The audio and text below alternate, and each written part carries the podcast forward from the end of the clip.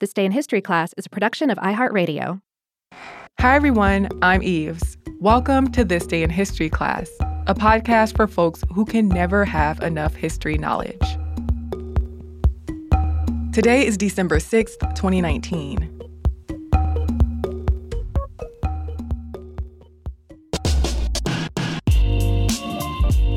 The day was December 6th, 1912. A team led by German archaeologist Ludwig Borchardt unearthed a limestone bust of ancient Egyptian queen Nefertiti. The bust has since become an iconic and often copied representation of Nefertiti. Nefertiti reigned as queen of Egypt in the 14th century BCE, and she was the wife of the pharaoh Akhenaten of the 18th dynasty of Egypt. Borchardt and a team of archaeologists from the German Oriental Society were excavating at Amarna, a site in Egypt, when they unearthed a bust of Nefertiti in the workshop of a sculptor named Thutmose. Borchardt described the bust in his diary, but then wrote that there was no use in describing the art and that you have to see it. The bust is about 19 inches or 48 centimeters tall.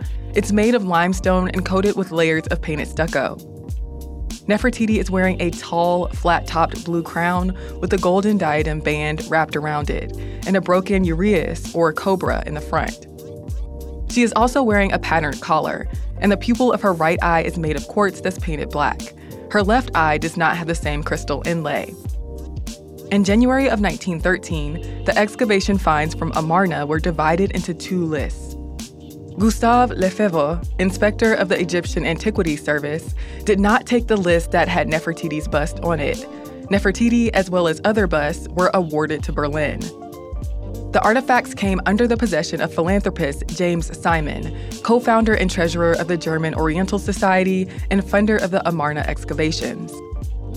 Simon donated the works he had from Amarna to the new museum in Berlin, and ownership of the artifacts was transferred to the state of Prussia. Though many finds from the Amarna excavation were put on display, the Nefertiti bust was not shown to the public until an exhibition in Berlin in 1924. During World War II, the Nazis moved the bust for safekeeping, but after the war, the bust was displayed in West Berlin. In 1957, a decade after the state of Prussia dissolved, the Prussian Cultural Heritage Foundation became the legal owner of the Nefertiti bust. Today, the sculpture is part of the Egyptian Museum of Berlin collection and is on display at the new museum. But Egypt has been calling for the return of the bust since 1924. Pierre Lacau, director of the Egyptian Antiquities Service, requested its repatriation that year, Dr. Zahi Hawass, former Secretary General of the Egyptian Supreme Council of Antiquities, believes the bust was taken from Egypt illegally and has called for the return of antiquities taken out of Egypt during the colonial era. Despite Egyptian authorities' persistent attempts to reclaim Nefertiti's bust and some German recognition of concerns surrounding ethics and appropriation, the Prussian Cultural Heritage Foundation still claims ownership of the bust.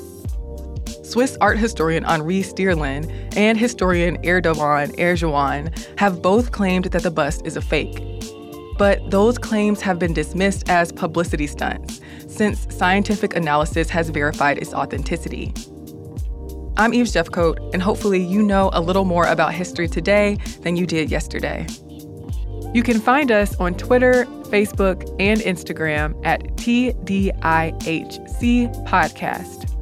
We also accept electronic letters at thisday at iheartmedia.com. Thanks again for listening and have a fantastic 24 hours until we see you again.